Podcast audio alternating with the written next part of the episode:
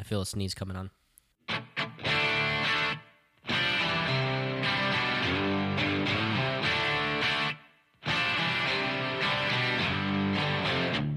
Hello and welcome to another episode of We Don't Wanna. This is the podcast where we really don't want to. In every single episode, we'll be taking a very reluctant journey through a series that one of us loves, and the other, well, I guess that's where the reluctancy comes in. Scott, how you doing today, man? Zach, I gotta tell you, I'm I'm kind of terrible. I'm ha- I have a huge, huge problem. What is that? I I, I started to enjoy Harry Potter, Oh, and I, I don't even want to admit that to you. oh my god. man, I've got to say, dude, I was not expecting that. I, you know what? I feel like it's a temporary thing for now. It's just a phase. It'll pass. I'm not worried about it. Sure. I'm a little worried about it. How you doing, Man, though, buddy? Uh, man, I I'm doing really good, man. Um, and I am actually doing pretty fantastic now. Hearing that, you have no idea. Yeah, I figured that would really uh, help you get your jollies off, so to speak. uh, that's why I didn't even want to admit it to you. But you know what? Like I said, I, I am nothing if not uh, honest and impartial about my feelings. So, what are you gonna do? You know what, man? You're taking the real high road on this fucking podcast, but every single time we've ever talked about this, not on the pod, you're a real dickbag about this kind of shit. So I mean, that's fair, but also I'm a real dickbag about everything. So you can't say it's like exclusive. I you can't say I have a vendetta against Harry Potter specifically. I have a vendetta against everything that I don't like. So, you know, that's just just the way that goes. definitely. Well, listen, uh, I want to jump into this thing, uh, but before we do, a very quick note for our listeners. Uh, we did this at the end of the last episode, but I just wanted to squeeze this in here now that we are live.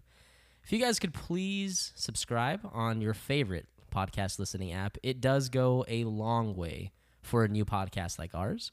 And uh, something else that can really, really help us out is uh, share the podcast with a friend or family member that you think might get a kick out of this kind of ridiculous banter.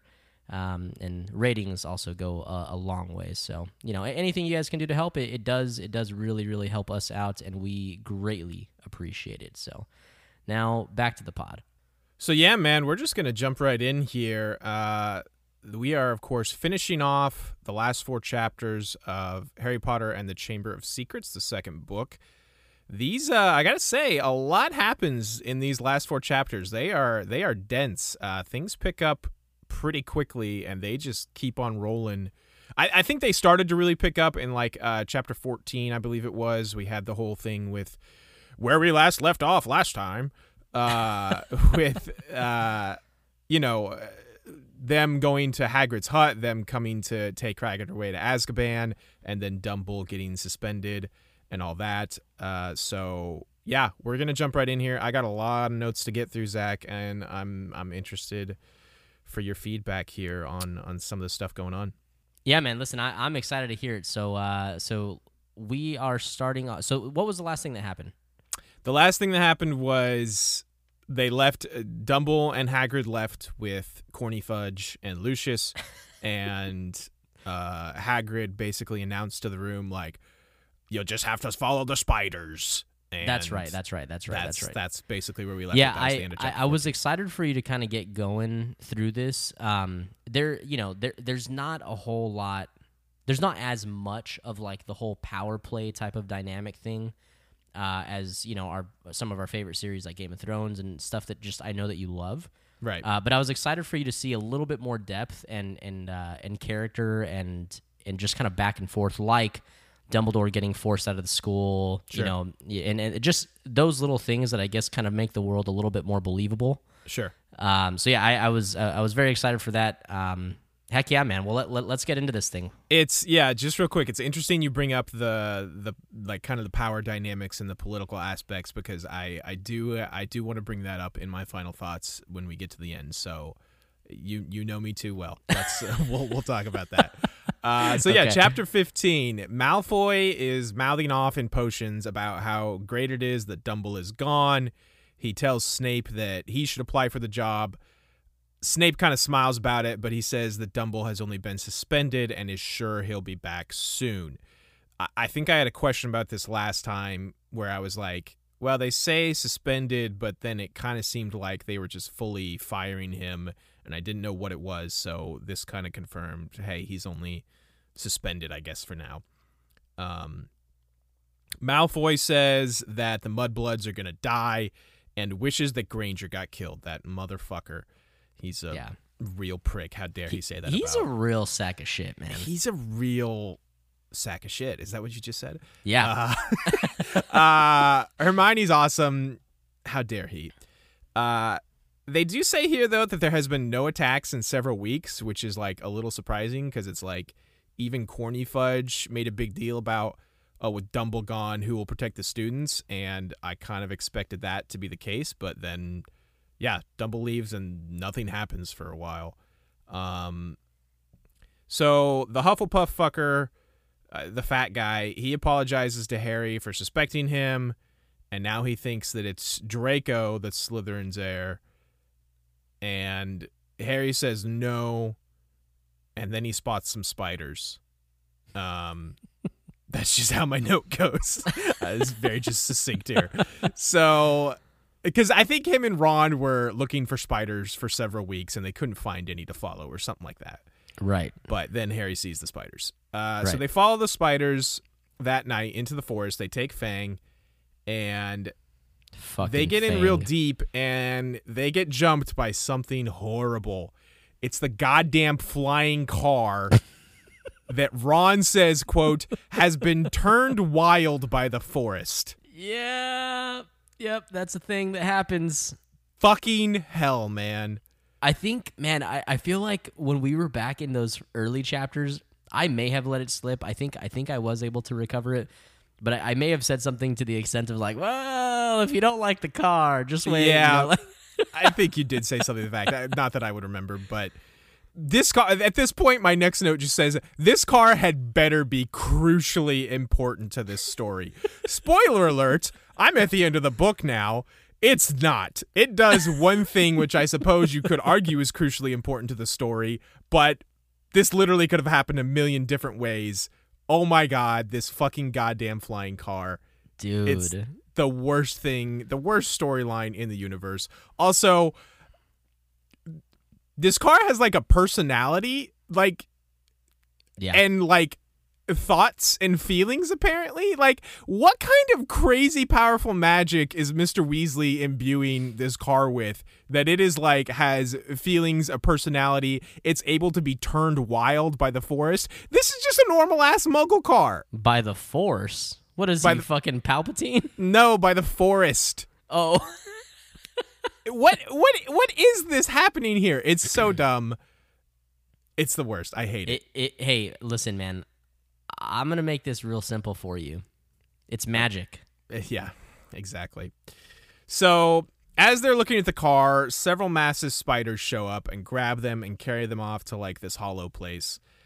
Uh, the spiders can talk and they call for Aragog, the name of the chapter, a giant ass blind spider that asks what's up if it's Hagrid.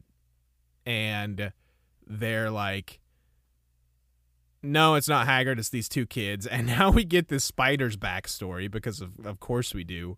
And I'm like, I, I love hearing Zach complain about the backstory of Luffy's straw hat while we're getting this goddamn Aragog's backstory. I did not. Wait, did I complain about the straw hat? You did, and it's not even the Straw Hat's backstory. It's just Luffy's backstory oh, about Oh, no, no, how no, he got the Straw. Hat. Listen, listen, listen. I thought we were going to get a backstory on the hat. And it was it was an all right flashback. But It hey, listen, we have another series to discuss this, so like let's Oh yeah, actually, I don't even have. I don't even have. I the actual note I took was not about the hat. Uh, I have so now we get this spider's backstory, just like the dog in One Piece. You you also raised a fuss about the dog getting a backstory, Oh my God. which was amazing, by the way. That that dog's backstory is tragic. Uh, anyway, that is All for right. another series.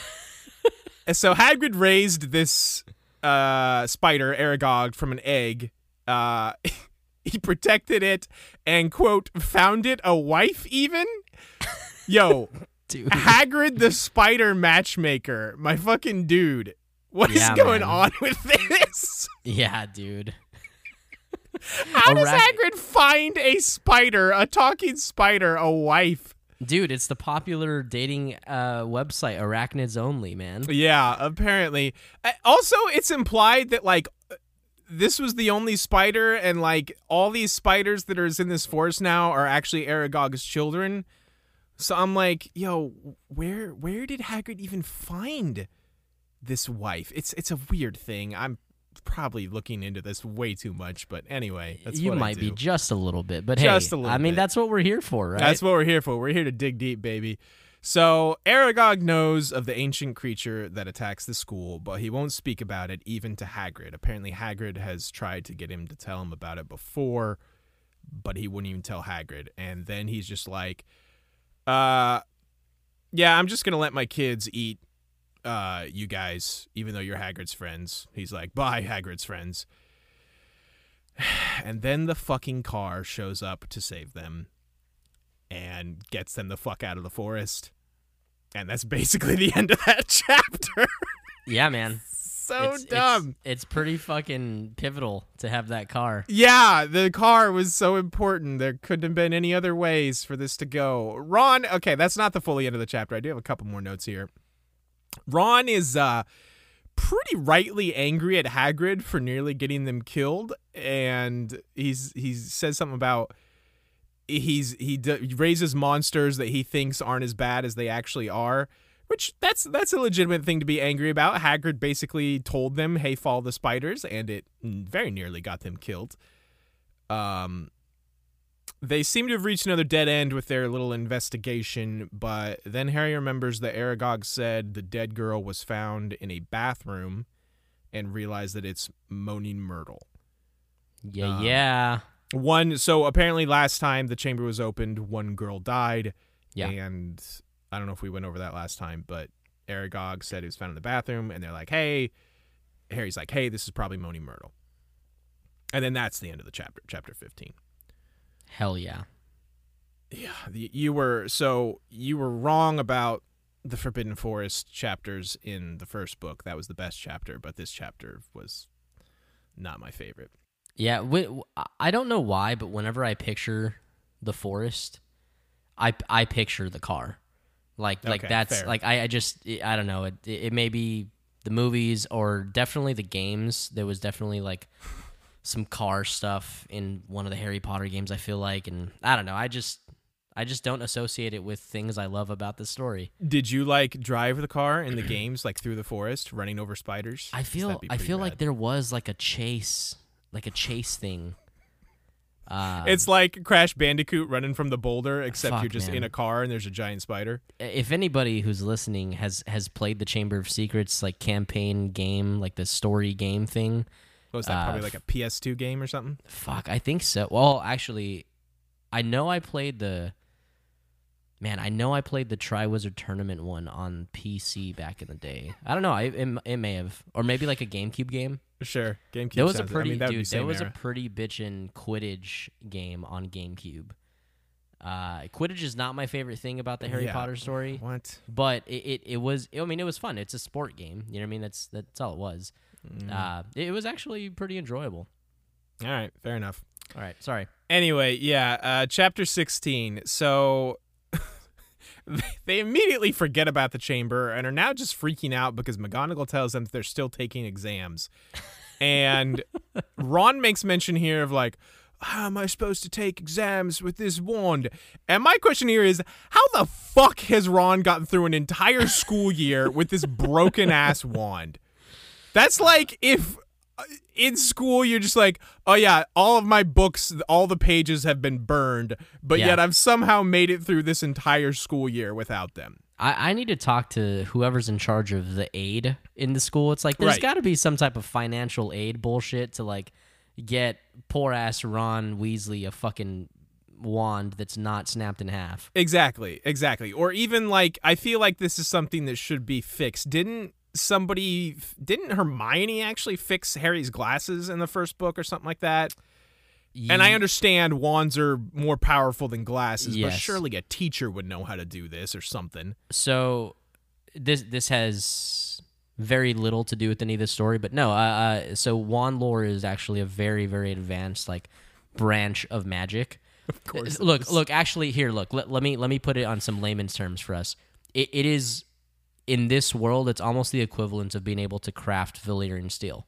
Like you, like only certain Okay, people fair. are able to to manage that type of magic. Okay. That's fair. Okay. But still, get this get this fucker a new wand, seriously. How can he even do school? They're at a goddamn wizard school. Anyway, Fine. Right. Ginny at breakfast comes over to tell Harry and Ron something, but Harry says she's fidgeting. Oh, this was so bizarre. Harry says she's fidgeting like Dobby. And my first thought was, is this like a polyjuice magic thing? Is this actually Dobby in like Ginny's body? It was very strangely worded. Turns out it's not, but that was my first buddy, thought. I've got to tell you, man, I'm so happy that, that you thought that. One, Why? you're obviously being very observant, but like Uh-huh.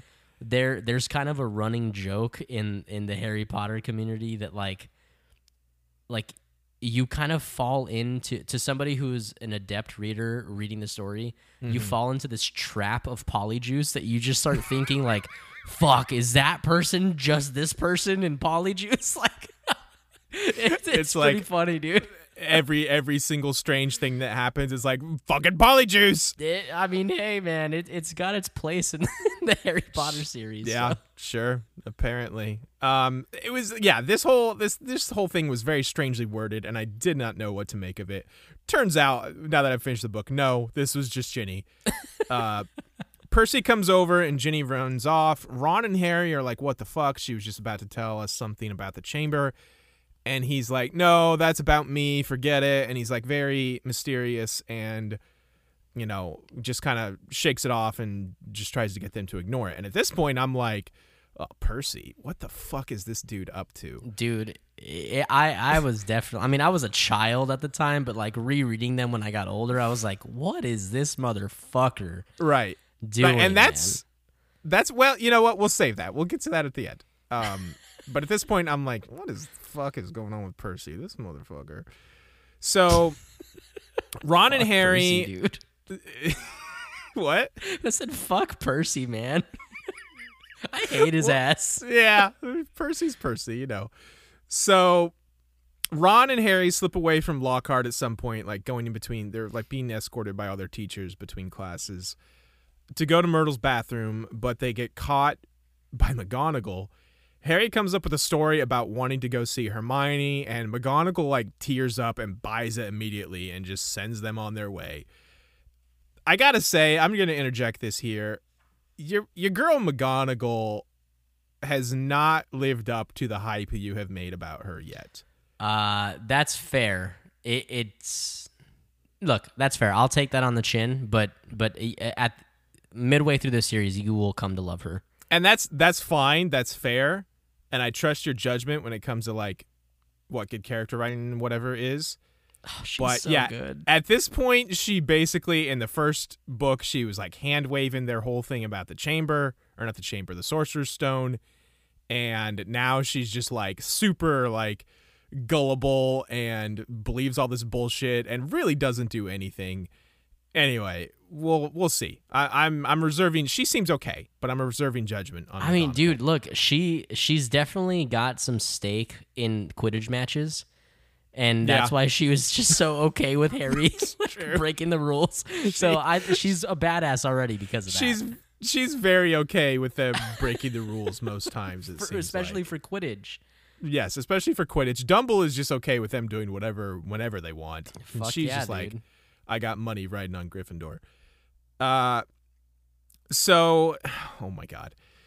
They go see Hermione and she has a library book page in her hand that it just fully explains the monster is a basilisk and that it's been going through the pipes and why are all the adults at this school super fucking incompetent? Where are the professors? Where's the th- these two dopes are just like, oh, she obviously has this page in her hand, and oh, this explains the mystery behind everything.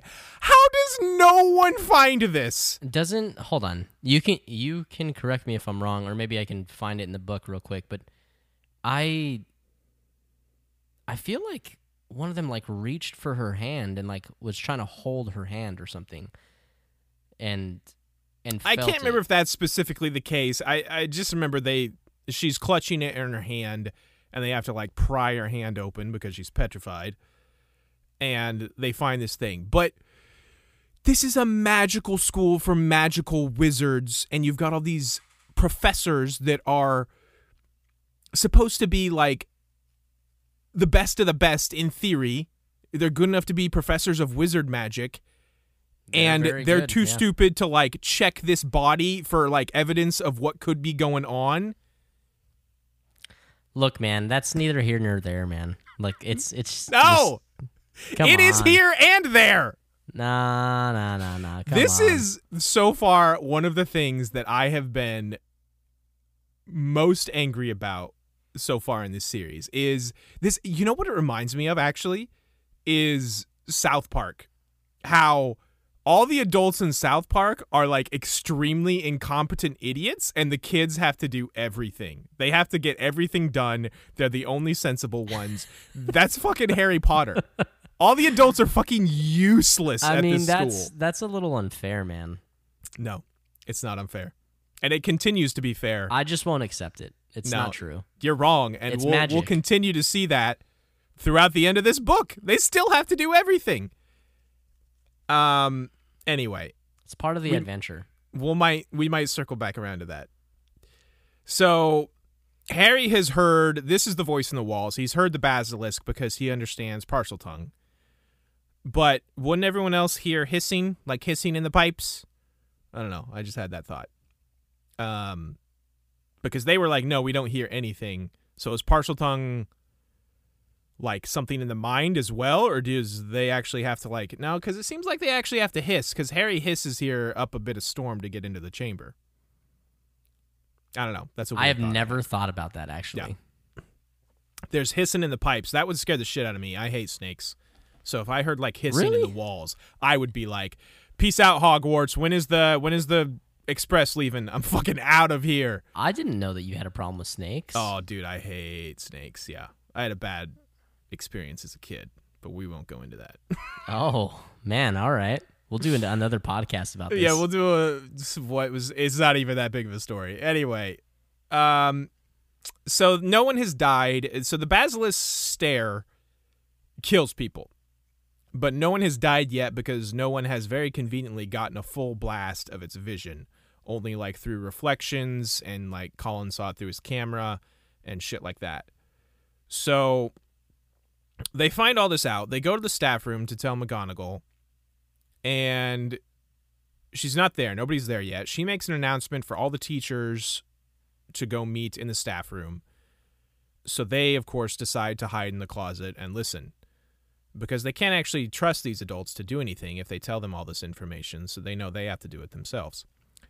So McGonagall comes in, all the teachers come in. She tells all the students, no, sorry, she tells all the teachers that the monster has taken a student into the chamber and a message from the heir says that her body will lie in the chamber forever.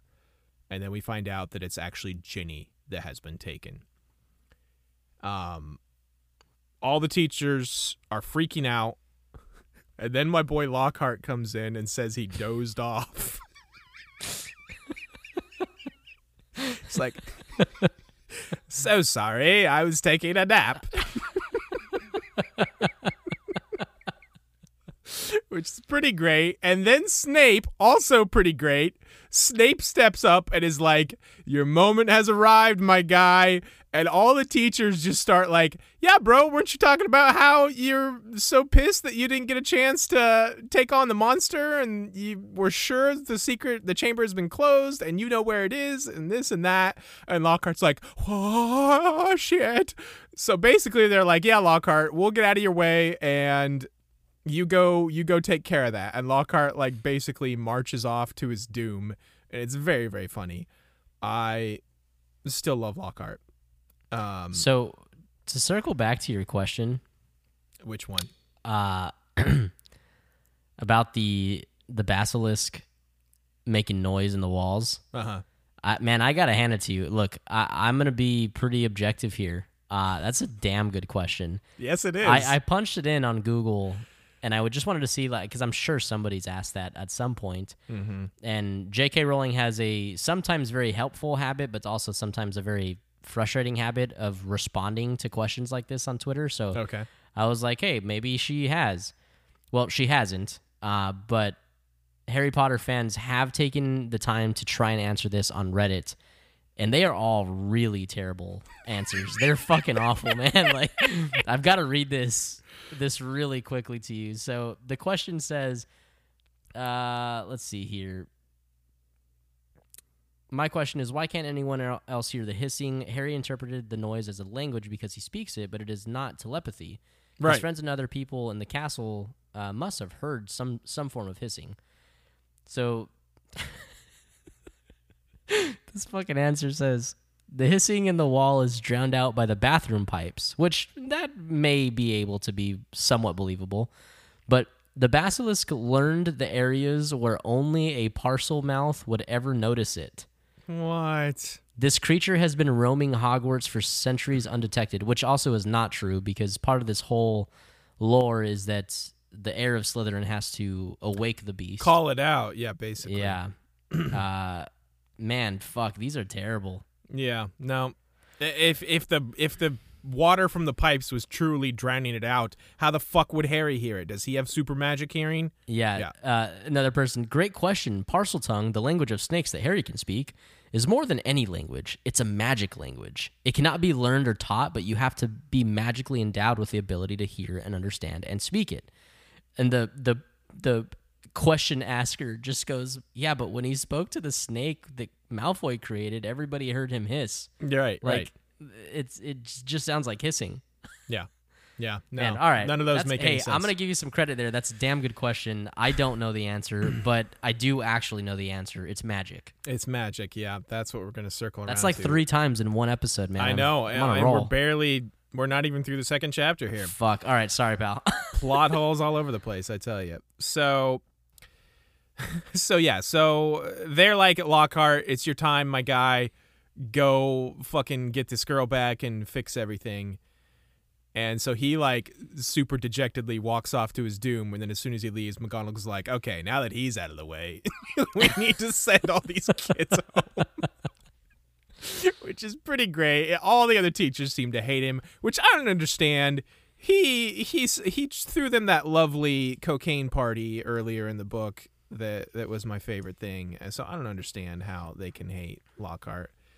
Um so Ron thinks that Ginny was taken because she knew something because he mentions here that she's a pureblood. And that was my first thought when they were like Ginny's been taken. I was like, isn't she pureblood and it's only taken mudbloods? What's going on with that? But Ron thinks it's here because she knows something that she tried to tell them when Percy interrupted them.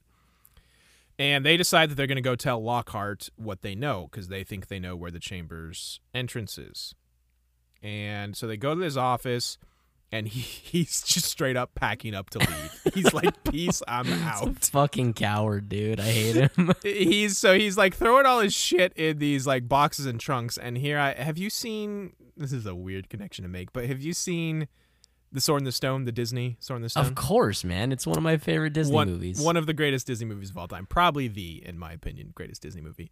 You, you, at the beginning, when Merlin packs up his hut and he basically just uses that spell and it like sh- everything just gets in a line, shrinks down, and goes down into his tiny bag. yeah. Uh huh. He fucking Lockhart needs that, man. How come every Yeah. wizard doesn't have that? Uh, that's true, man. I don't know. S- super, super useful. And Ha- again, have this- you heard up until this point? Have you heard any references of Merlin? Yes, we talked about this in like one of the first. Did we really? episodes. Yes. Yeah. And I, I was just about to say again. I'm just like, I just fucking wish this story was about Merlin instead. Yeah, that's true. Well, you know there is there is a series about Merlin, and it's fucking awful. So Oh God, that's disappointing to hear. You had me like really hopeful for a split second, and I was like, wait, a Harry Potter, like a J.K. no, Rowling no, no, no, no. series? It's uh, it's on. Fuck, hold on. Is it Why am I thinking it's Benedict Cumberbatch? Is it? I have no idea what. You're There's a talking about. fucking series, a live action series called Merlin, and it's really bad. Sorry to anybody who's listening who actually likes that fucking show. It is terrible, dude. I no, I'm not familiar with this. Merlin show. Hold on. Fuck, dude. It's not Benedict Cumberbatch. I'm a fucking idiot. This I was just- gonna say, I was like, I don't think there's any way it's actually Benedict Cumberbatch. Uh, Colin Morgan. Kind of, kind of could pass as a young Benedict Cumberbatch. I think that's What's what? What is this on? Like what network? why. It's like a Um, BBC thing. yes, actually, BBC. of course, it's BBC. Yeah, yeah, I could have guessed. man, that. it's fucking guess that. bad, dude. Interesting. No, I I need a good Merlin series. Is basically what I'm trying to say. so, so they're in Lockhart's office. Harry and Ron are like, "The school needs you, bro. You need to do this." And he's like, "They're like, what about all that amazing stuff you did? You're the only one who can do this." And Lockhart tells them, "Oh yeah, I was the one who did all that shit in my books. I just tracked down the people who did it, asked them how they did it, and then wiped their memories because I'm actually really good at memory charts." Dude. and I just love him so much more even than I already did. The dude put in the work. He tracked these people down, and it, he says something to the effect of like, yeah, "Nobody wants to hear the story of this ugly Albanian witch that like killed these werewolves. Like, I'm a much better poster boy than her."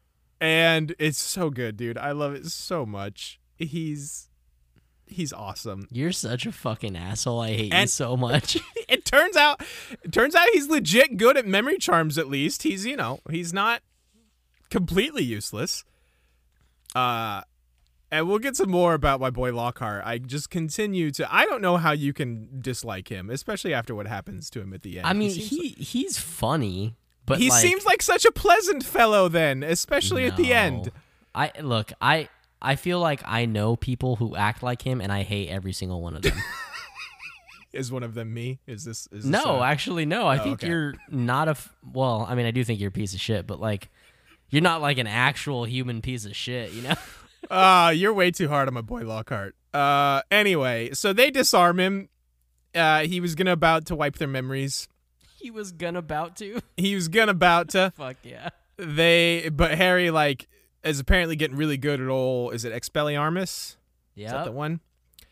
And uh, they march him to the bathroom at Wand Point, where Myrtle tells them how she died. Uh, they find the entrance to the chamber. There, Harry opens it by hissing at it. He speaks some snake, and then they're like, "In you go, Lockhart!" and they just shove him down the tube. Speak some snake. I like He's- that, he speaks some snake. dude. some That sounds snake. like um, you know how like it sounds like a what's what's the term when like like what is it called like like the term like talking shit. It's Yeah. not called a euphemism. What is that called? Like a just a common saying, I guess. Uh, idiom. An idiom, correct? Yes, that sounds like a like a dirty idiom. Like, man, I'm Talking a, snake. You see that girl over there? Fuck, dude, I'm about to go over there and talk some snake to that girl. you, uh, your mind goes to the weirdest places. I man. mean, it just it just works. I think. uh, sure, if you say so. Fuck yeah, Uh, dude. So yeah, they shove Lockhart into this tube, but they just slide down this tube like it's a, a freaking slip and slide. They're in the tunnels under the school, and they find a giant snake skin. And Lockhart like freaks out. He he like tackles Ron, grabs his wand, and he's like, "So long to your memories, boys," or something like that. He doesn't say that, but that's what he should have said. But Ron's wa- wand is of course broken, as we know, and it explodes um caves in it's like a big explosion bomb goes off i think is what harry how harry describes it.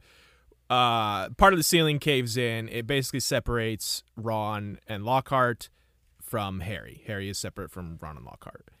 And harry's like shit i gotta keep going. Ginny's in here. If there's any hope of getting her out alive i just gotta go. He gets to another door and a big like this is this is legit like the chamber. He he speaks some more snake and it lets him in And that is the end of chapter 16. Any thoughts about what happened in this chapter, Zach? Um, no, nothing that hasn't already been said. Uh, so I so I guess t- talk to me like you reading this. Mm-hmm. Was there a level of like oh shit like excitement like I got to figure out what's going on or like are you still like rolling your eyes left and right? To this point, I'm still pretty rolling my eyes and just like it, it was really this chapter. Chapter 17 is where I think it it picks up big time, and I mean a lot gets revealed here, and we'll get into that obviously. Uh, well, I mean, I think to to our audience, something that both Scott and I truly adore is is information dumps. I mean, we, we just we love we love to soak up like the how and the who and the why Right. and just like everything that we can learn about something, whether it's a whether it's something we're truly interested in or not. We just like to know. Sure. So- a good yeah, a good exposition is is always good. Um and yeah, there's there's definitely some good stuff here. So yeah, I think through this chapter I was like, "Eh, this is kind of interesting. This is kind of okay," but it was really here where it really really picks up. So Cool. So yeah, Harry's in the chamber and he finds Ginny um on unconscious on the ground. Then someone behind him says she won't wake up, and but da da da. It's Tom Riddle, like his. It's still his memory, but he's like kind of taking more. I think Harry describes him as like there seems to be like a mist or a haze around him, but as they talk, he kind of is like gaining a more solid form. Um, and the diary, of course, is also there. Harry at this point is still clueless as to what's going on. He's like, "Hey Tom, help me get her out of here." And fucking like drops his wand to grab her and Tom grabs his wand is like, "What now, dipshit? You're an idiot." And he says the basilisk won't come until it is called, which is kind of what you touched on earlier. The yeah, the the heir of Slytherin has to has to call it, which we see him do later also. Right. Um, and yeah, here's where here's where we get the big information dump you're talking to talking about. Riddle spills the beans. Um, and this was good. I honestly like I did not see a lot of this coming. I, I feel like I've talked about um, up until this point in the last book, especially how everything was very. The main plot was pretty predictable. Like A to B to C was like very kind of straightforward but I, I will give her credit. She she had some good misdirections in this book, um, with like the whole Percy thing. Uh, I didn't see the whole Ginny being, you know, the one that was like strangling all the chickens, the roosters, or whatever, and you know, writing the shit on the walls and kind of doing all this stuff for Riddle. Um, you know, everyone was so convinced that the heir of Slytherin was someone here currently at the school but it's actually just you know it's Riddle just and he's been kind of been controlling things behind the scene through you know his memory in this diary this this magic that he has Right. Well, I mean, this and that goes back to the the quick comment that Dumbledore made when they were like, "Who, you know, who opened it?" And he said, "Well, the question isn't who. You know, it the question is how. Like, Right. The, the basically, he knows the answer is is it was Voldemort. Right You know, to, to to some extent, but but how was he able to do that? Everybody thinks he's dead or whatever, right? Like, how did it happen? right and in the next chapter when they're when they're at the end talking to it about Dumbledore that's like the first thing he asks is like how Yeah. did this happen basically Yeah, so that's good. so yeah, he he basically tells Harry Ginny has been writing in the diary all year, and that he has been growing stronger through that and controlling her. Basically, like he's like leeching on her soul. I think is kind of the way they described it, and like he's getting more powerful as she has like gotten weaker, and you know he's been able to control her to do more and more things. And that she basically she trusted her friend in the diary. You know, he was like, I've always been able to like you know, uh, I think he says charm people into doing the things that I like, and he basically does that to Ginny, and she like trusts him for a long time, but and then by the time she realizes what's going on, it's too late. She tried to dump the diary and that in the in the toilet, and that's when Harry found it, and Riddle showed him how he framed Hagrid. He said it took him five years to figure out how to get into the chamber. I think that that's like he was a fifth year at Hogwarts when like all this happened. Is that what that is like implying? I think. Yes. Okay. Yes. Um, so apparently he was like he knew he was the heir of Slytherin and was like trying to do this the entire time he was at Hogwarts. I actually I think he was a sixth year. Okay. Because, but I, I mean, either way, I I, I want to Sure. say he's like 17 years old in this memory. No, I, I'm pretty sure they said 16. oh, okay, then maybe you're right. I'm pr- I'm almost positive they say 16. So, yeah, and he says the only one that believed Hagrid, because he's talking about how he framed Hagrid more or less. Uh, the only one that framed Hagrid was the Transfiguration teacher, which was Dumbledore.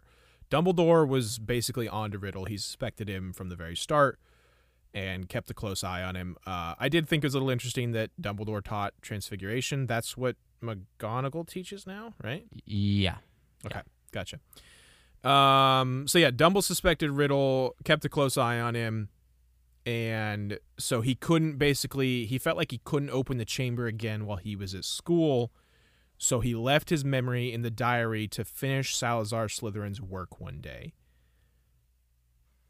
And It's it, it's uh, it's something I, I'd like to. If you haven't already acknowledged this, hopefully I'm not taking anything that you had already thought of. But think about like okay, so Fred and George are. Let's see, they're they've got to be. F- they're no, so fourth or fifth years at this Mhm. point. So this version of Tom Riddle is maybe one or two years older than them. oh, he's like about Percy's age, right? Yeah.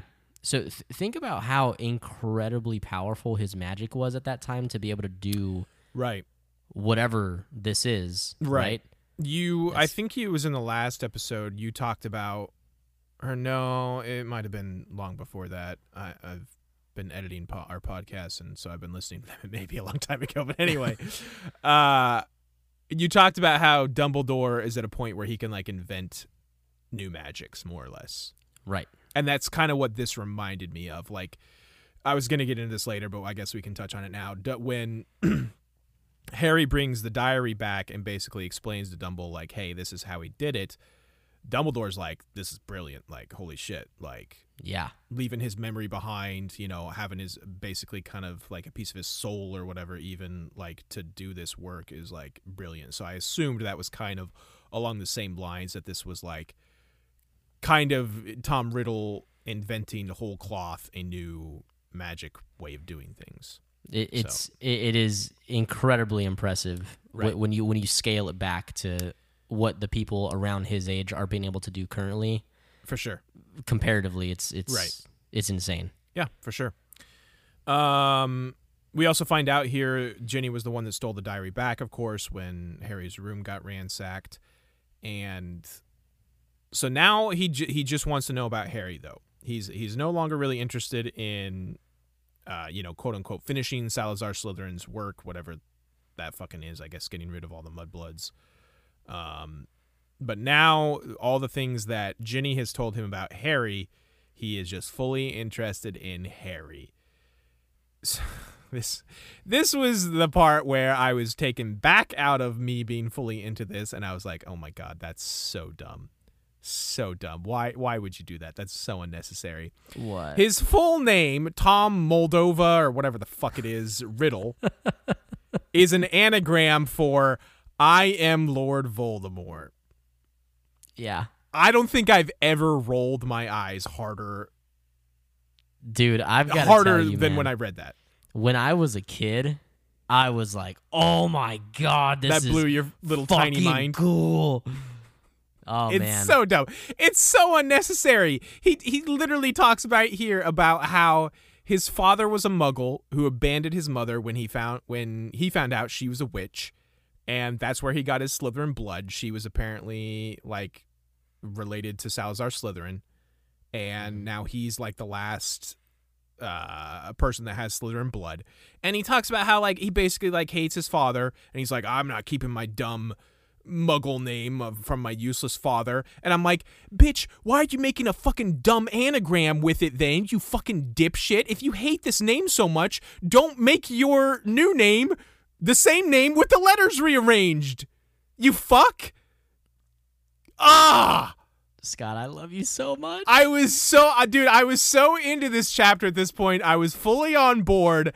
And then I am Lord Voldemort happened, and I was like, book, you just unsold me on everything. Oh my god. really Listen, dude, I've got to tell you it is I did not think it would be this hard to bite my tongue and and and just let you experience this.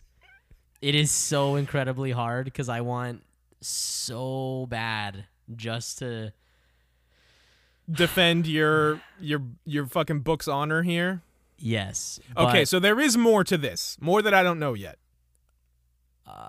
uh possibly a oh my little god! bit. Well, that's not what. just yes yes i think that's fine for me to say i mean you're gonna forget by the time that that comes up but yes there's more to that Okay. but oh my god fuck it's so good and i just want to tell you but i can't because it's ugh.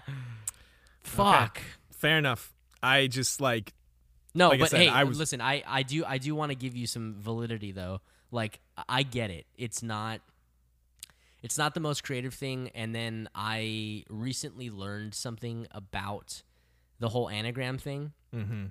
uh he he has a different like in in different languages like that the Mm-hmm. book was published they had to they had to make up different names like in order for it to work out to say something Yeah, about sure. being Voldemort. So I'm just so like learning that I was like okay, all right, I get it. That's it's a, Yeah. it's a, it's it's just playful.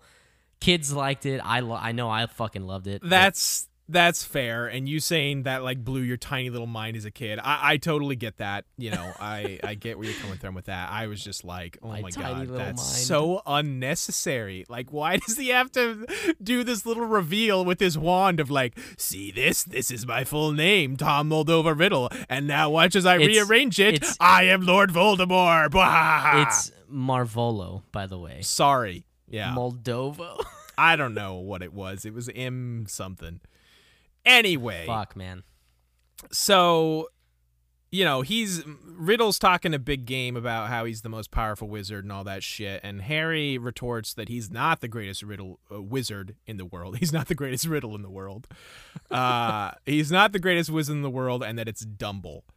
And riddle's like you whatever fucker. Dumble's been driven out of his own school by my mere memory and harry's like he's not as gone as you might think and suddenly da da da da the fucking cavalry arrives and the cavalry is the reborn phoenix my fucking dude Fawkes Fuck yes. dude. Fawkes the goddamn phoenix is the mvp of this whole fucking book it's not even close uh Fawkes busts in there shows up lands on harry's shoulder and he's got the sorting hat randomly he's carrying with him Riddle thinks this is absolutely hilarious. Like Riddle cracks up. He's like, "This is what Dumble sends to help you, a fucking dumb bird and this shitty hat." Uh Okay, I do have a question about this. I think they describe Fawkes as like the size of a swan. And then there are several times that he's like perched on either Harry's or Dumbledore's shoulders here at the end. Mhm. Aren't swans like pretty fucking big? Yeah, you know, actually, I, I guess I honestly forgot that that's the comparison in the uh, in the book. I so in I when I envision Fawkes, I'm sure it be, it comes from the movies. Uh-huh. Uh, he he's like about the same size as like an eagle. You know, like Okay. ma- maybe a, a little bit larger. Sure. Um, Right, that like that makes sense for being on the shoulder, but I'm I didn't go back to check, and I could be totally wrong, but I'm almost positive they compare him to like the size of a swan, and I'm like, swans are big, aren't they? And maybe I'm completely wrong. I'm not a swan expert, you know. But also too, uh, when when the, when we first see Fawkes, he's at the end of his life. So I mean, I don't I don't like I don't know how young this Fawkes version that sure, we're seeing maybe right he's now. like mean, young swan. if we're looking at technicalities, I guess. Sure. But, you know, but yeah. Well, anyway, the, the way he's depicted in the in the films is is maybe a little bit larger than like an eagle. okay, fair enough. But that that is neither here nor there. I just I just thought that was weird that he's like just crouching on their shoulders and shit. Um so Riddle Riddle's big thing is here. He wants to know how twice in his future, Riddle's future and Harry's past, they have faced each other and he's survived. Harry tells him, and I think Harry is like trying to formulate a plan here. So he's like trying to keep Riddle talking. So Harry's just like straight up telling him things that Dumbledore has explained to him before. Harry's like, yeah, basically my mother died to save him. And Riddle's like, ah, yes, that's a powerful counter charm. I remember when we finished the first book, our in our talks, I was curious about this specific thing about being like, what is this magic his mother did to like save him, you know, type of thing. Is Yeah. this like just this unknowable parental bond, or is this actually like a legit magical, you know, technique or spell or whatever you want to call it? Right. Well, s- so like the the way that it's later explained, and then also explained even a little bit more so out of the books, but still in in Harry Potter canon, is there there's kind of like new like magic that you can perform, right? Like you, there's mm-hmm. think of it as like inactive magic that you have to do something in order to make it active. Okay. And then there's there's old ancient magic that is that is always active and and certain certain things that happen kind of like uh, not necessarily a specific charm that you are casting uh, or, or performing, but certain things will activate kind of ancient magics, and this kind of falls under that. You're describing a passive ability. Like in any RPG, any game where you get a passive ability instead of a active. Uh, yes, but like they're they're always there, and and almost anybody can can fall into that. Um, it just it has to be the certain situa- conditions the- have to be it- met. It's situational, so like Right. the, the the situation has to line up and and and make them work, if that makes sense.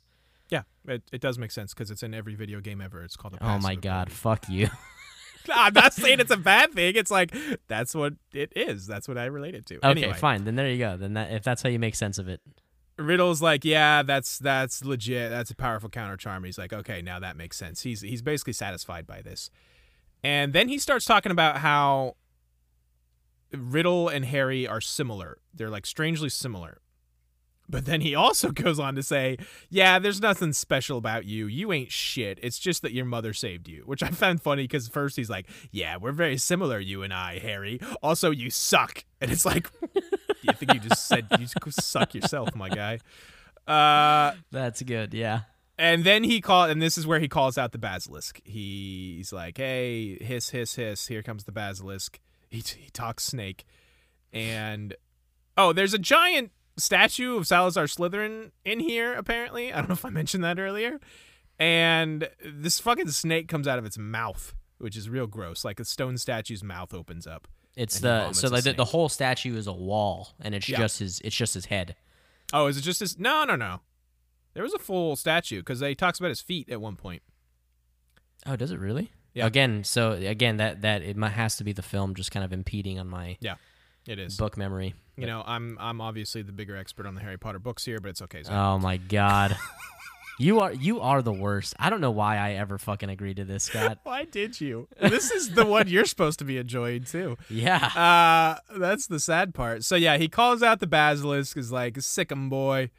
Uh so Harry knows obviously the basilisk can kill him just by looking at him, so he's like or looking into his eyes. So Harry shuts his eyes, tries to run, and here's where Fawkes, the goddamn baller, just gouges out both of the basilisk's eyes so it can't stare kill him. It's just like this thing that apparently is like the size of an eagle-ish taking on this giant ass basilisk snake and Fawkes just wrecks it. Just absolutely takes away its most powerful weapon immediately, which is awesome. But Fawkes isn't done. We'll get to more later. Um Riddle's like screaming at the snake, just kill him. You can still smell him. Fucking bite his ass and kill him. Um Harry grabs the sorting hat. I think it just happens to fly into his hands somehow, the sorting hat. And then he's just like, oh, there's a big ass sword in here, it turns out. He pulls out a giant sword. And uh, he manages to stab the snake through the roof of its mouth, but he also gets bit in the arm at the same time. And he can feel the venom going through his arm. Snake is dead. Uh. Riddle is a fucking idiot here. He he was really like cool and impressive up until this goddamn point. He realizes way too late that Phoenix Tears are healing Harry. And for being such a like brilliant, powerful wizard, I feel like he should know that phoenixes have healing powers. But he's like, just looks at Fawkes crying on Harry's arm and is like, ah, look at him. Even the bird knows you're dead. And he's just like talking shit to a dying Harry. And then way too late is like, oh, wait, shit, Phoenix tears heal. And I'm like, come on, Riddle, you dipshit. You should have known that. So I I do I, I so I, I have a comment on that if you're all right Okay. with me hopping in here. Yeah. Um Riddle is is unbelievably both arrogant and ignorant. Okay, that's that's his that's his I mean it's his hubris. Arrogant, sure. Yeah, that's definitely obvious. So it, he he it- that seems like the exact type of information like the the Phoenix tears that he would 150% disregard because it's not something that makes him more powerful. Well, I would I would buy that, but he does say he does know it. He uh, like after he realizes what's happening, he's like, "Oh, I forgot." I well, I guess I should say that he- that he would he would overlook it and you know or yeah, I mean just Yeah, not realize it. Just Sure. just be like, "Oh yeah, I, this is not something that I fucking even am going to acknowledge." Oh shit. right. That's what's happening right now. And that's my point. He's a fucking idiot. Like he I was mean, really impressing me up until this point, and then he's like, "Oh shit, Phoenix tears! Damn, how could You're I forget?" You're not wrong. Fine. That's fair. Uh, and then yeah, so Fawkes not only heals Harry with his Phoenix tears, uh, Riddle tries to like blast him with the wand. Fawkes like must have jukes that juke moves that, and then he grabs the diary and drops it in Harry's lap, and Harry, oh, uh, one of the basilisk fangs broke off when it bit Harry, so Harry uses the basilisk fang to stab it in the book, and that destroys the fuck out of Riddle. Riddle's gone. Um, Fawkes, Fuck. the fucking MVP, fucking gouged out the snake's eyes, healed Harry. I mean, first of all, he brought him like the hat and the sword too, also, Yep. and then he drops him the diary too after he's done healing Harry. It's my fucking boy, dude. He's fucking rad as shit. I want a story all just about Fawkes. Fawkes gets shit done. He's Dude. been in this book for all of like three paragraphs, and he's gotten more shit done than anyone else has in two whole books. Man, I, Uh, I can't argue, dude. I, I love Fawkes. I told you that I, I used to use the name Fawkes on like MMOs and RPGs and shit. And now I understand why. He's so Uh, badass. It was earned. It was earned. Uh, He he fucking comes in so clutch. He's he's awesome.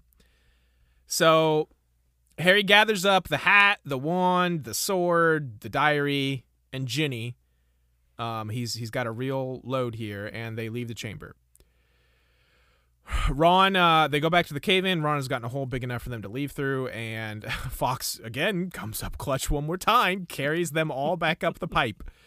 Uh, because apparently he can levitate all of them at once. Like it's not even a one at the time, one at a time thing. They're like, oh yeah, just grab onto each other, and Fawkes like just lifts him right up there. Yeah. Um, Lockhart remembers absolutely nothing. His memory charm backfired, of course, because of Ron's wand. He doesn't even know who he is, but he's so damn cheerful about it. How Dude, can you not like this guy? I love post memory charm. Yes! Gilderoy Lockhart. That's what he's so saying. funny, dude. He's and just so cheerful. I forget the we talked about this already. I forget the name of the actor. Um, Yeah, but he's a fucking badass. Yeah, he's good. Uh, he Uh, it's- does. fuck. It's the guy in Dunkirk. The yeah, yeah, yeah, the, the captain in Dunkirk. Yeah. He, man, dude, he does such an excellent job of depicting an arrogant fucking asshole like fucking Lockhart. It's so Uh-huh. good. And then this part where he is obliviated, right. uh, is so funny, man. He he he's he's just he's just so cheerful and Yeah, such an idiot. I love it. Now, now that I've finished the book, I might have to go rewatch that movie. Oh, Um, it's bad. Don't do it. okay. I mean, just to see him, if nothing else. okay, that's fair. Do it. Uh, I have a quote written down here exactly because I, I I loved this so much. He just says, "Hello." Wait, do I have a Gilderoy? Oh yeah, I do have a Gilderoy Lockhart voice. I don't know why I had to just ask you that. um, hello. Odd sort of place, this isn't it? Do you live here? yes, them if they live there. The dude is just like his poor. The poor dude. His mind is just jello. But he's just so happy and cheerful about everything. it is real good, dude. How can you not love him? He's so good. Uh Oh yeah, the very last thing in this chapter, they get back up the pipe and Myrtle wants some bathroom hanky panky with Harry. And that's the end of this chapter. I think they come up and Myrtle's like, "Oh, you're not dead. What the fuck?" And then it's made very clear that uh, she she wants to ghost bang Harry.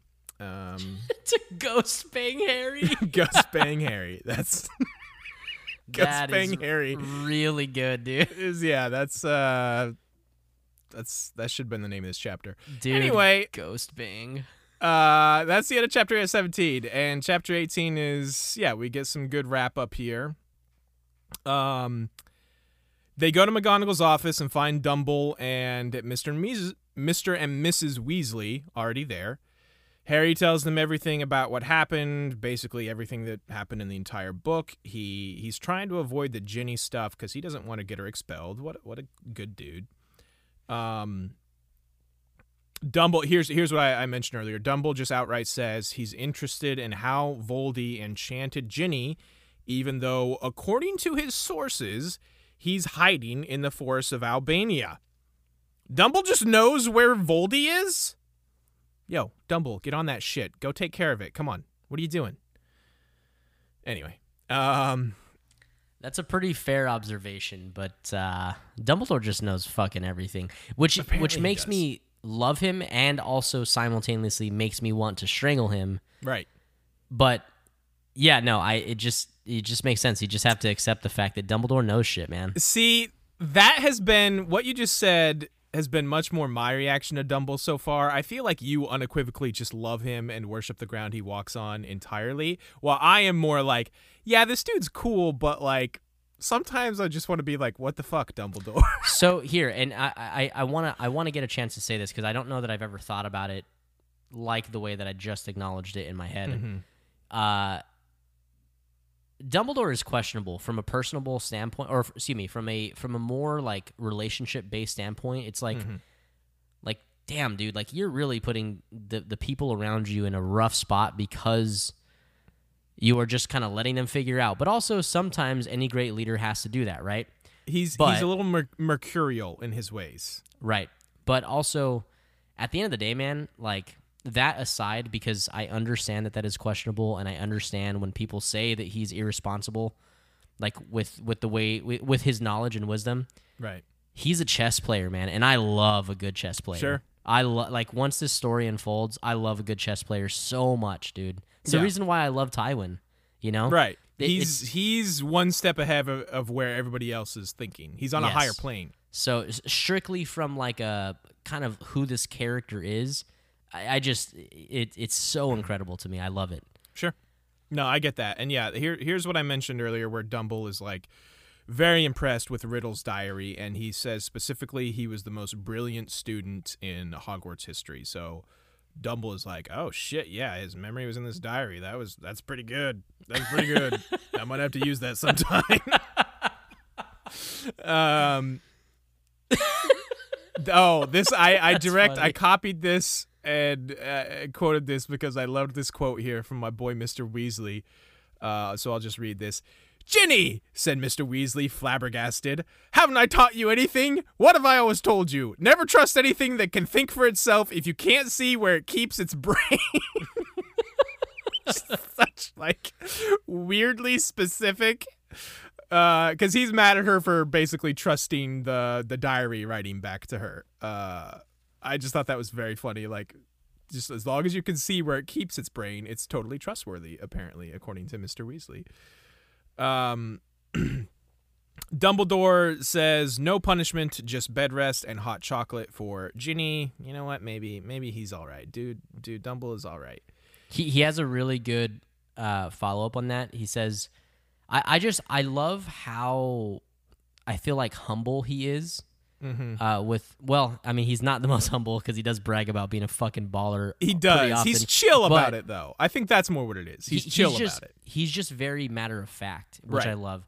Right. And he says, older and wiser wizards than she have been hoodwinked by Lord Voldemort. right. Right. It's For just like, sure. dude, like it, this ain't no thing, man. Like everybody Right. gets fucked up by this guy. She's Right. good. Right. It's like, yeah, it's like, listen, she's a first year.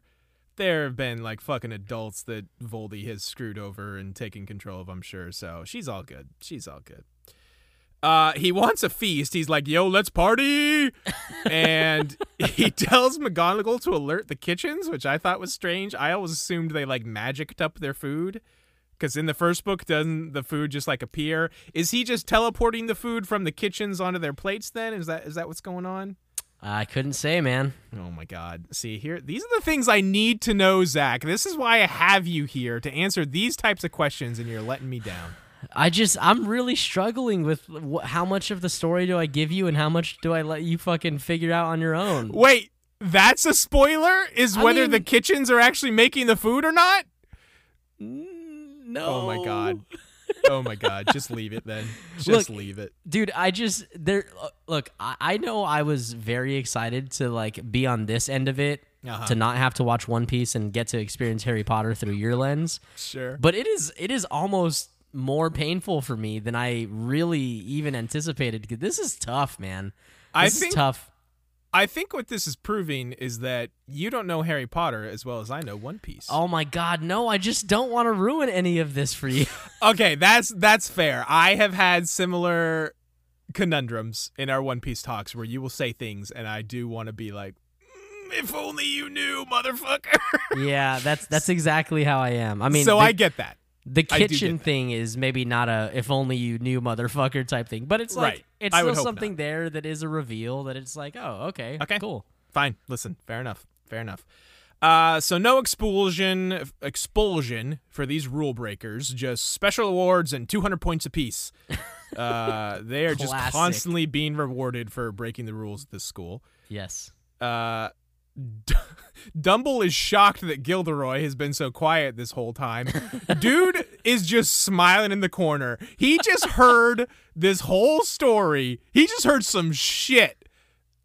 like this dude has no memory of like wizard magic existing anything and this dude just heard harry's whole story about giant spiders in the forest like magical flying cars huge giant ass snakes all this shit and the dude is literally just smiling in the corner he is the best character in this entire series he's so good and you will never get me to stop loving him dude hold on listen to this man Oh, I bet it's what I have quoted here next. oh well then go ahead go ahead go Okay. ahead. I because I did I I copied and pasted a lot here because I love so much of this so much. Uh, Dumbledore addressed him. Lockhart looked over his shoulder to see who he was talking to because he doesn't know his own name. Uh, Professor Dumbledore, Ron said quickly, there was an accident down in the Chamber of Secrets. Professor Lockhart, am I a professor? said Lockhart in mild surprise. Goodness, I expect I was hopeless, was I? so, good Uh, yeah, so Ron basically explains he tried to do a memory charm and the wand backfired. Was that the thing you wanted to that's exactly what i wanted to Okay. say yeah. Excellent. It's so good. Uh Dumbledore's like, "Oh, that sucks." Uh and then he says, quote, "Impaled upon your own sword, Gilderoy." Sword? said Lockhart dimly. Haven't got a sword. That boy has though. He'll lend you one. Fuck dude yeah he he is pretty pretty unbelievable we need a uh, like a mini series of fucking of, of lockhart for yes, sure. that's yes, that's one of my final thoughts. Uh, is that I mean, obviously, uh, this whole thing will come up where uh, he's like, Dumble's like, yeah, so we're gonna need to get an advertisement out for a new Defense Against the Dark Arts teacher. Uh, I I don't imagine there's any reason for Lockhart to come back in this story. I could be wrong. Maybe there's some way to reverse memory charms, and Right. he'll be back. But God, I just if if that story exists of Lockhart just like traveling the world to try and get back his memory, oh, I would I would be all over that shit. Um haven't got a sword. He does. He'll lend you one. it's so he's just such a cheerful son of a gun. Yeah. Um, Dumble tells Harry that him showing him loyalty in the chamber is what called Fawkes to him. Um, so this is Dumble and Harry talking alone now. Ron takes Lockhart out at this point. Um, Harry is worried about what Riddle said about the strange similarities between them. Dumble here explains that the night that Voldy attacked, some of him and his power unintentionally went into Harry, which is why Harry is a Parselmouth. It he doesn't have any Slytherin blood. It has nothing to do with that apparently.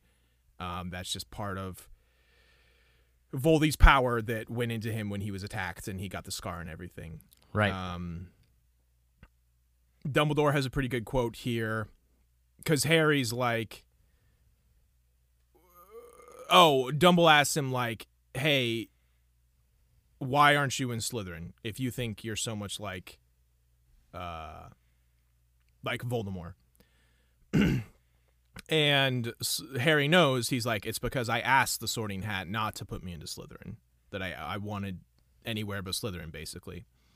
And Dumbledore said it's ex- exactly, which makes you very different from Tom Riddle. It is our choices, Harry, that show what we truly are far more than our abilities, which I thought was a really good line. That's a good good quote from from your boy Dumble there. Fuck yeah, it is, dude. There, there's, there's a lot of them in this series, by the way. Dumbledore does have some fantastic lines. Yeah. That was a good one. I, I like that talking about, you know, it's it's your choices that mold you, not necessarily your, you know, your circumstances or your, you know, innate abilities and stuff like that. So- Right, right, exactly. Um, Dumble tells Harry that only a true Gryffindor could have pulled old Godric's sword out of the hat.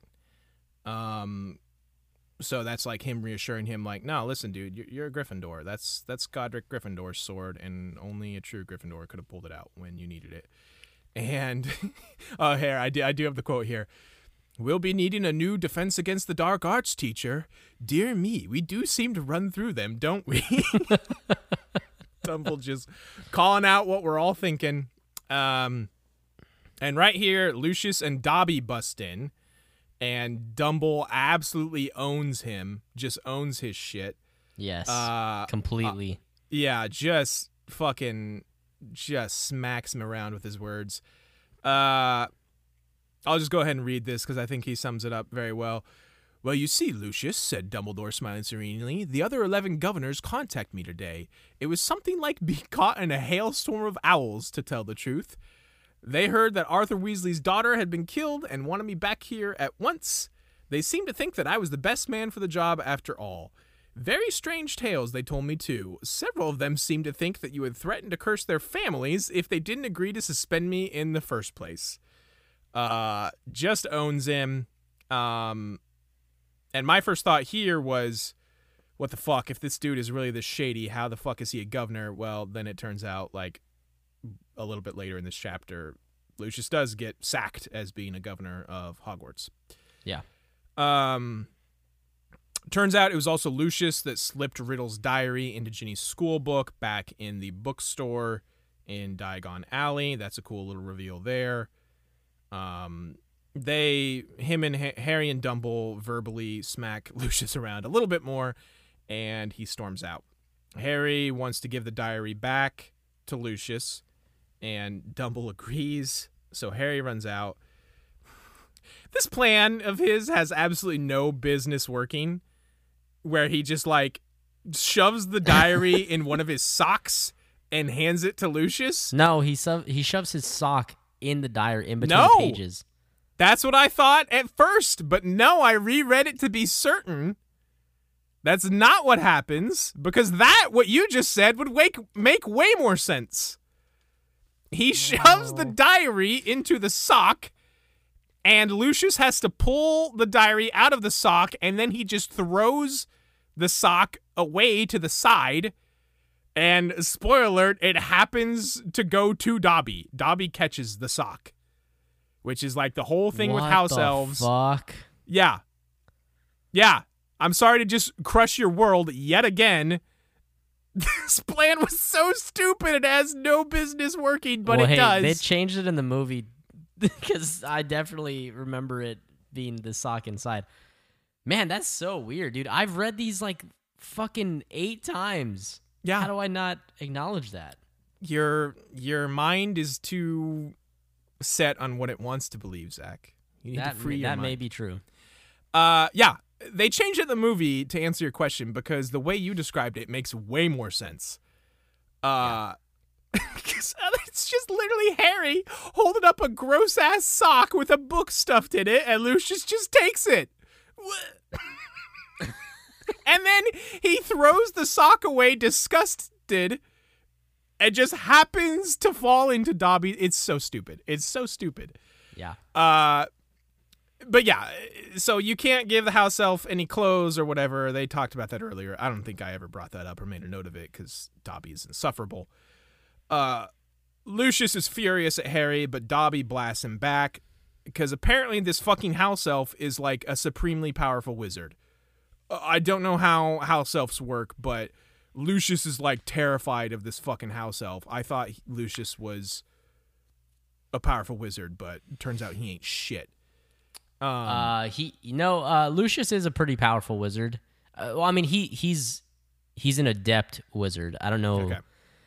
I don't know if there's a way to like measure your magical ability, but he's Yeah, definitely not like doesn't have the midi chlorian count. Let's do dark wizard power rankings on the next episode, or just all wizard power rankings on the next episode. Okay, I, we're never I can do that. that. No, no, yeah, no, let's doing do it, man. Fuck, man, we can make this a real long podcast. So, top of the chart, number one is apparently this fucking house elf Dobby because he just like fucking owns. Oh, also, I don't even think Dobby has a wand because I think Lucius pulls his wand and Dobby's just pointing at him with his finger. There, there is some history there. There is a story there. You, you'll learn. No, oh that, Oh my that that's fine. These are good questions. This is good. So it goes Dobby the house elf, Voldy and Dumble tied for second. Then is that what I'm understanding here? This ridiculous. Ridiculous. yeah. Anyway.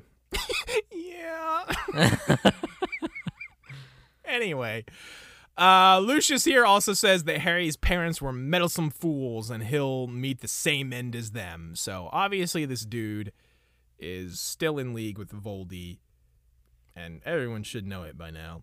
Um, big feast happens here. Everyone is super happy except Malfoy because his dad got sacked as a governor. Gryffindor wins the fucking cup again because of the rule breakers, and Hermione is upset that they're not taking exams. Oh, Hermione is awake. The Mandrake drought worked, uh, and she's back, so that's cool. Even though she wasn't in like half this book. Um, yeah, what the hell does Rowling have against Hermione in this book? She's like a cat person for a quarter of the book, and then she's petrified for another half. What the hell? I don't know, man. I couldn't tell you. This is like the Harry and Ron show, and I don't like it. Well, Um, th- here's the thing: is like Hermione's got to figure everything out for them, and even though she's only in this book for a fucking quarter of it, she still is the one that figures this shit out. it's true. She's petrified in the hospital, and she still knows way more than these dopes. Yeah. And J.K. has to- Rowling was definitely like, all right, I can see where this is going. Like Emma Watson's gonna have to fucking fix this shit for forever. So let's just let's just put her on pause for a little bit and let these fucking clowns figure this out. Yeah, it's it's like she's she's too OP to have around. It's like how the weird analogy to make. You know how Goku always has to be like taken out of commission in some way for like the first 60 episodes of a fight? Yeah, it's dude. like that, and so then he can come in and save the day at the end. It's like that. Hermione's too OP. They have to shuttle her off to the side. They have to put her in the healing tank for a while, so the other two dopes can have a chance at the bad guy before she comes in and saves there the there's I, I don't I don't know if this was the all systems Goku guys uh, Uh-huh. or if it was somebody else, but there was a really really good description or plot of what Dragon Ball Z is, and it's like a bunch of really crazy fights where you have to wait on the main protagonist to get there, and then finish the fight. that's it. That, that's it. That's the plot of Dragon That's Ball Z. That's the plot. It's true. I think. Yeah, I think on All Systems Goku they mentioned something like, like. They're always like, and once again, we're in a situation where we're waiting for Goku. Yeah, definitely. Yeah. that happens a lot. Um, that is not exclusive to Dragon Ball, by the way. Uh, it does happen in One Piece quite a bit too. Anyway, uh, so oh, here's where we get the big Percy reveal, um, which I am so on board for. They asked Ginny, "What did you see Percy doing that he didn't want you to tell anyone?" And Ginny's like, "Oh, that. Well, Percy's got a girlfriend." Dude, I definitely, definitely thought he was fucking choking the basilisk. Oh, yeah. over there. Oh yeah, choking the basilisk. What is that a euphemism for? Uh, I mean, you know, yeah, exactly. Percy and the Ravenclaw girl Penelope. Hell yeah, get it, my boy Percy. Dude. That's awesome. That's why he was freaked out because she's the other one that got petrified, Yeah, along with Hermione. dude. Um, I don't know. Fuck, man. I don't know that I've said this before. Fuck Percy, dude. you've said it a few times, yeah. I fucking hate him so much. He's Suddenly, I like him a lot more though because of this. Nah, dude. Percy fucking blows, dude.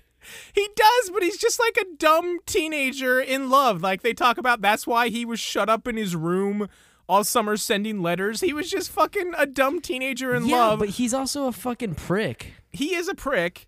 But here I thought he was like plotting all this evil shit. Turns out he's just got a school crush. Good All right, man. him. Just wait. Just wait, dude. Fuck Percy. Um, Fred and George are very stoked about this. They they can't wait to give him shit, which is great. Um, I am a little disappointed here that Ginny said kissing instead of snogging, which is one of my favorite Britishisms. It sounds so gross. I love it. Uh, Wait, have they said snog before? I don't think they have. No, Fuck, dude. but I I know that's a British thing. just wait, dude. Oh, do they? Okay, good. We're gonna get into some snogging. Yes. Excellent. yeah. I can't wait. fucking snogging everywhere, bro. fucking snogging everywhere. Uh, Talk some so- snake and just snogs them all up, dude. Talk some snake and snog. hey, man. You think that chick would be down for some snake and snog? Snake- Is it too re- late to rename the podcast Snake and Snog? Fuck, dude. That's gonna be our like blooper reel is snake and snog. Oh my god, Snake and Snog. Oh my god. Uh yeah, I'm I'm all on board for this Percy getting it on with this Ravenclaw girl. Good for him. Um young love, it's so beautiful. Um they the last thing here, last note I have, it's right at the end of the book. Uh I think it's Hermione asks Harry, like, aren't your uh, the Dursleys, your adopted parents, whatever, gonna be proud of everything you did this year? And Harry's like, proud? Are you crazy? All those two times I could have died and I didn't manage it, they'll be furious. Which is pretty funny. It is real good, dude. Out of that. And that's the end of the book. Uh, they're on the Fuck train. They're going home. Oh man, how you Yeah. feeling, man? So this this is a part of my final thoughts here. I'm I'm extremely of two minds about this book. I feel it's the way the things that were interesting to me, the way it was like structured, I guess, it's the exact opposite of the first one. The first book I was interested in the start. I was in on, you know, Harry learning about you know, the wizarding world, his parents, his heritage, all this stuff. Kind of first exploring all the interesting school stuff. And in the last half of the book, I was like, this is like this whole Sorcerer's Stone thing is kind of lame. Um, none of it went anywhere super meaningful, I thought. I mean, it was meaningful, but it just wasn't that interesting. Sure. This book was the exact opposite. The first half was some of the worst chapters I've ever read of anything ever. It was awful.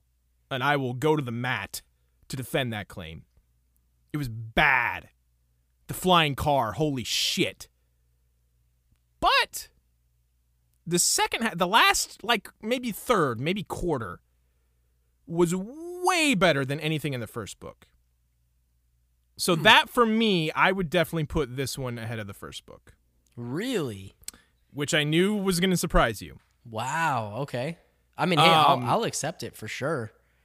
To me, R- uh, Riddle was way more interesting and intimidating Yeah, totally. than just Voldy living on the back of that dude's head. I like I didn't feel like intrigued like the whole showdown at the end of the first book with uh Quirrell and then Voldy on the back of his head. I was just like whatever about. Like even though that's like actually him and Riddle was just like his memory, kind of like his, you know, his shade, if you will, of his 16 year old self. That was way more, the way it was written, the way it was pulled off was way more interesting in the Chamber of Secrets than than in the first book. I just thought his, his man, that- showdown with Voldemort was so much better done in the second that's book. that that's awesome for me to hear. Like I I mean I definitely have to agree with with that statement for sure. Um like the idea if you're looking at it in black and white, the idea of like learning about young Voldemort, yes, Tom Riddle is is fucking fascinating. Yeah, for sure. Um, you know, so so definitely. So I'm I'm super glad that you kind of bought into like that part of the you know that aspect of the story. Um, I think so, I, and I, and I know that I've kind of like covered some of my tracks and and reiterated the fact that like there's some good things in the second book. Um, I I have a feeling, and obviously we're gonna do this every time we finish one of these books together. And kind of re-rank them in, in your eyes, right? hmm sure. but I, I definitely think that like my distaste for the second book is when I picture myself going through and having to read all these books again. Mm-hmm. That's the book where I'm like, fuck, dude. It's like it's that section of of a, of a great game that you love that you're like, Sure. I don't want to have to fucking Right. go through that again. Right, it's know? the Water Temple where you're like, oh like, my god, it's the fucking water temple, dude. I don't want to. It's a slog. Like, and I can totally see that based on the first, you know, 13, 14 chapters of this book. I totally get that. yes. Uh, the only redeeming quality of those first 13, 14 chapters was how hilarious I found Lockhart. like, that was literally the only thing keeping me going at points, was just like, I got to get my Lockhart fix. I'm Right, like right. addicted to Lockhart. god, dude. But then yeah chapter like 15 16 17 18 got turned up and suddenly it was like real interesting. Shit was happening. And i understand you know that's that's how anything has to be structured. You know things have to build to a conclusion and your conclusion is almost always going to be more exciting and interesting in theory. But you know the build should be meaningful and good. And in this book it, it just wasn't. It, it really Yeah. wasn't at all Yeah, I, I mean, I, I have to agree. the the The only reason that I that I can bear the book and and still include it in my just overarching love for the series is because it, it, it is part of the series, of course. right Um, but because mostly because the ending just lends so well to the rest of the series. Um, you know, so I mean, it's it, it's it, it's the it's like the ugly, you know, the fucking ugly friend. You know, no, I'm just kidding. the ugly It's- duckling yeah, definitely, that's what I said. Yeah, it turns into a swan at the end, just like Fawkes. Um, Fuck Yeah. yeah. Fawkes was awesome, so awesome. Yeah, uh, like you said, I think learning about, you know, Voldemort is obviously all we've known about him to this point is this super scary, powerful, evil wizard dude. But Right. getting that chance to like see him as like a student at Hogwarts, like a 16 year old kid, kind of what he was about, how powerful he already was, how like kind of smart and brilliant he was about certain things, like that's really interesting. Getting that context, even though I feel like there there wasn't a lot, and I hope we get more. You know, him the the diary being destroyed and Riddle supposedly that memory being gone. I hope that doesn't mean that's the end of everything we'll get about kind of uh you know, young Voldy. So, so I have to ask, uh, who, if there was a uh, winner of the House Cup for this uh, Oh, for, for this book, uh, would it be A. Gilderoy Lockhart, B. Dumbledore, C. Fawkes?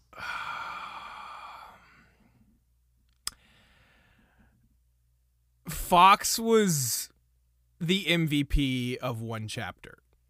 Actually, th- this is what I need you to that do. chapter. Th- this is what I need you to do. I need you to award all three of them house points right now. Okay. Dumble gets like I, the house points are so stupid. Dumble gets 50.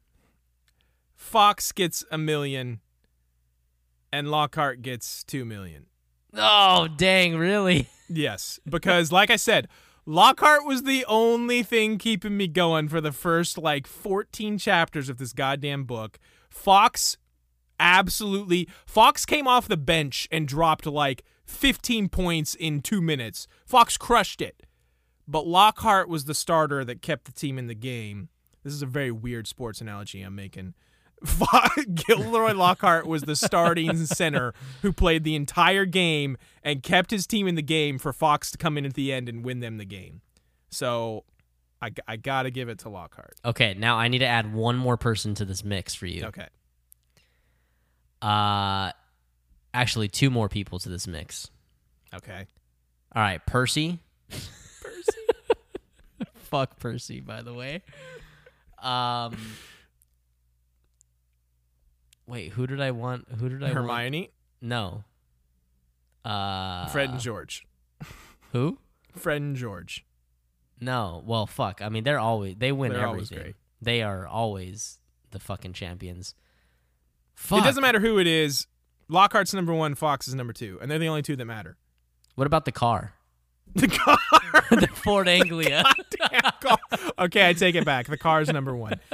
Uh, anyway, um, oh, this. So in my wrap up here, the small taste of politics we got here, and I kind of touched on this earlier, was very interesting with like the whole. You know, uh, we finally got to meet Corny Fudge and the governors and all that stuff, but it wasn't enough. I want to see more. You talked about earlier how Game of Thrones and their like politics, what you know separates it from your average fantasy shit is like the politics and all that stuff. I, I want to see more of that. I hope we get to see more because that was interesting. The very little brief bit that we got. Um, I, I do. I okay. So on that, I do have to say, uh, it's definitely a less is more type thing in this Sure. story. Uh, it's not incredibly like front and center, but but there there definitely are things happening. sure, Um, and that's That- fine. that- you know, I don't expect the whole story to be about that. Sure, right. No, I mean, but but it is it is there and it is talked about and it's prevalent, um, and, it does actually add to the story and, and, and, and help move things in certain directions. Um, you know, it's it's. I, I this is an I, I feel like an obvious comparison, but it is. I mean, nothing in, in regards to the the like how extensive the political game is in like you know Game of Thrones or something like Right. that. But uh, but but it's it, it's there and and, and it, it definitely helps evolve and and mature a children's story to a young adult series to you know Sure, a series that I think anybody can get behind at, at the end of the day. definitely, definitely. Um, last couple things here. Harry doesn't really ask Dumble about him being there to help. Um, obviously, we know I had problems with the way Dumble kind of just was like, let the little kids handle it at the end of the last book, and this one. He sends him a little help, obviously. With uh, he sends him a lot of help with Fawkes, but again, I feel like he could be there, and maybe there's a reason he can't face, you know, Voldy directly. I'm I'm still waiting for that shoe to drop, and he has to kind of do this by proxy through Harry. But Harry doesn't even really ask him about it at all this time. I feel like he did last time. But I mean, Dumble's there at the school. You could use the excuse of like, oh, but he was suspended and he couldn't be there and he was being kept out. But nah, he's just there. So, you know, whatever. There. Um, all the professors and the adults are still fucking useless. I this is one of my ongoing biggest problems so far with this story. I want to believe and I want to see that these like professors and these wizards are like super badass, powerful, like cool, you know, sorcerers. But they're all fucking useless, dude. That's that's fair. Um, it, it's fair because I I have to have enough in regards to the books. I have to have enough humility, I guess, in a Mhm. sense, to be like, all right, hey, look, I I get it. Um, for because I know the way the rest of the story goes, I think I think the way that I'd like to say this is there will be a time where you feel like the stakes are higher for everybody, not Sure. just for Harry, Ron, Hermione, and then what little bit Dumbledore is, you know, kind of mm-hmm. orchestrating. But the, when the stakes get higher, fuck, dude, they they show up, man, and and it's it's fucking cool. I I hope so, and and I don't doubt you. I, I'm sure they do. You know, have their time, their their moment to shine. I understand these books are about written for kids, about the kids, but it's like every once, just throw me a bone every once in a while. Show me, show me McGonagall do some cool shit. Show me. I mean, the the biggest thing we got was Snape kicking Lockhart's ass in the duel, Yeah, and Lockhart's fucking completely incompetent, so that doesn't prove anything at all. right. I mean, look, dude. In in in a think about this. I, it, may not be to the same scale, but when you when you look at like, I don't know, um, you know, like take Lord of the Rings for example. Like, Uh-huh. you know, you don't really see Gandalf do a whole lot to like define his power level until later when you realize, oh shit, man, like this dude is no fucking joke. Mm, I disagree. Look, he stand he go he stands against the Balrog, but you don't know what happens until later. Well, Like, you- even before that, he's like fucking up orcs just with his sword. He's like fighting along with them like the entire way. He's I not going full wizard right, magic that's- yet, that's but he's fair. It- fighting. that's that, that's okay. I guess uh, maybe that's a bad comparison, but I, I just you know I I think it's a little bit of like leaving it to mystery, leaving it to like just kind of an unsaid like hey they they obviously have to be, but but I get what you're saying like like you want to show not tell, you know. Right. And, and and I get it, and I and I can I can understand and and even get behind that because I would love to see more of the teachers doing badass things. Right. Like I said, just just throw me a bone every once in a while. Show me a little bit. I, I want to believe that they're very cool, powerful wizard people, but so far they just seem extremely incompetent about everything. And that, like, even going back to the first book, their traps to keep the Sorcerer's Stone safe were all useless except for Dumbles, really. I mean, those du- those morons got through all that shit no problem. And it's just like, come on. Come on, guys. You can do better than this. You can do better. Anyway, All right, that's, That's- fine, I guess. that's one of the things. And again, maybe this is nitpicking. Maybe this is me asking for too much, but that's one of the things I, I has really bugged me so far. Is just like McGonagall, do something cool. Come on, Snape, do some shit. But I, I'm hoping it'll come. Uh, yeah, that was that was my last big note here. Um, what did what did you want to get to? Well, I, I think I just wanted to to prime you for what's to come, right? Yeah, I mean, sure. uh, Azkaban, right? Prisoner of Azkaban. Have you started it yet? No, I have not. You have not. Okay. Um, man, I this is I think my second favorite book Okay. of the series. I thought you said it was your favorite, or is that somebody no, else? no, no, no. Another It, it, it is it is kind of an arguable like it, it is a fan favorite by like Sure. for sure. Sure. Uh, typically, the top two books for many like diehard Harry Potter fan are this one and or and um, uh, Half Blood Prince. Okay. Um, man, so here's the thing. I, I, I want to say this in it kind of much much like in the same way that you kind of primed me for watching Blade Runner, which I still haven't done. Oh my god, that's Sorry about that, by the way. Um, the worst. but you know, I not not to coach you, but just I do want to I do want to get a chance to say this. Okay. Uh, we we take we take a little bit of a breather. I hope this is okay with you because you're coming off of a high about learning about Voldemort.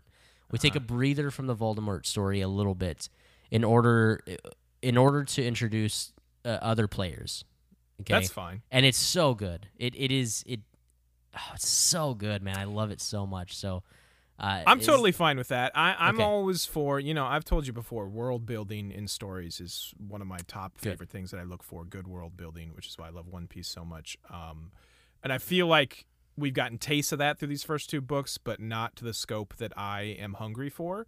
Right. So any chance to step back, introduce more characters, you know, expand the world, expand the cast a little bit, I'm I'm all about. So Hell yeah. So if if there was like a meter of like when there's a, a true shift in this series where one where the storytelling just gets better, but Mm-hmm. 2 it really shifts from being like a quote unquote like children series to maturing and advancing. shit getting real. Um I feel like the hard shift is like book 4, but this is this is absolutely pulling in that direction. Tilt tilting that way. Oh my gotcha. god, yeah, yeah. It's it's it's it's like night and day, man. It's it's so much better. You know, it's I find it very interesting. This is this is episode seven of our Harry Potter podcast, and on the other side, uh, One Piece that you're going through.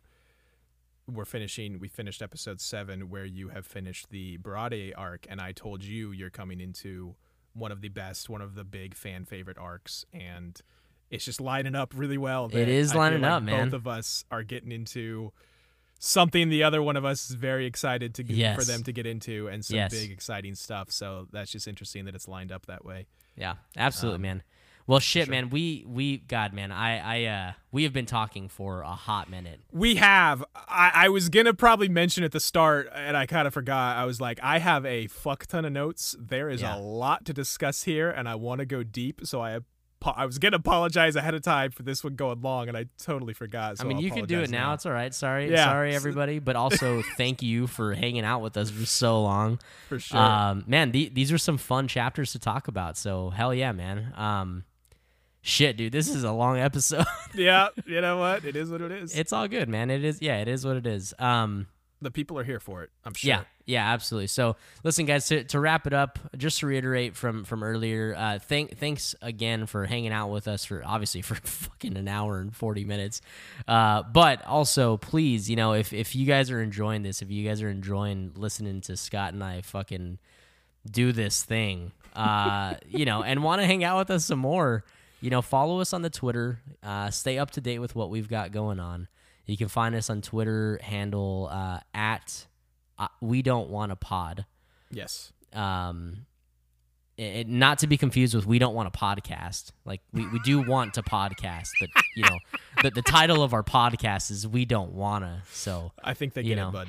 I don't know, man. I just had to had to clarify there. So um, anyway, yeah, definitely check us out there. Um, if you haven't subscribed already, please you know please hit the sus- subscribe button. Uh, tell some friends who might be interested in this, and uh, and again, uh, comments and uh, and feedback. You know, leaving a review uh, fucking really hooks it up. So hook us up. Uh, we, we, we greatly appreciate it, and, and we'll see you next time.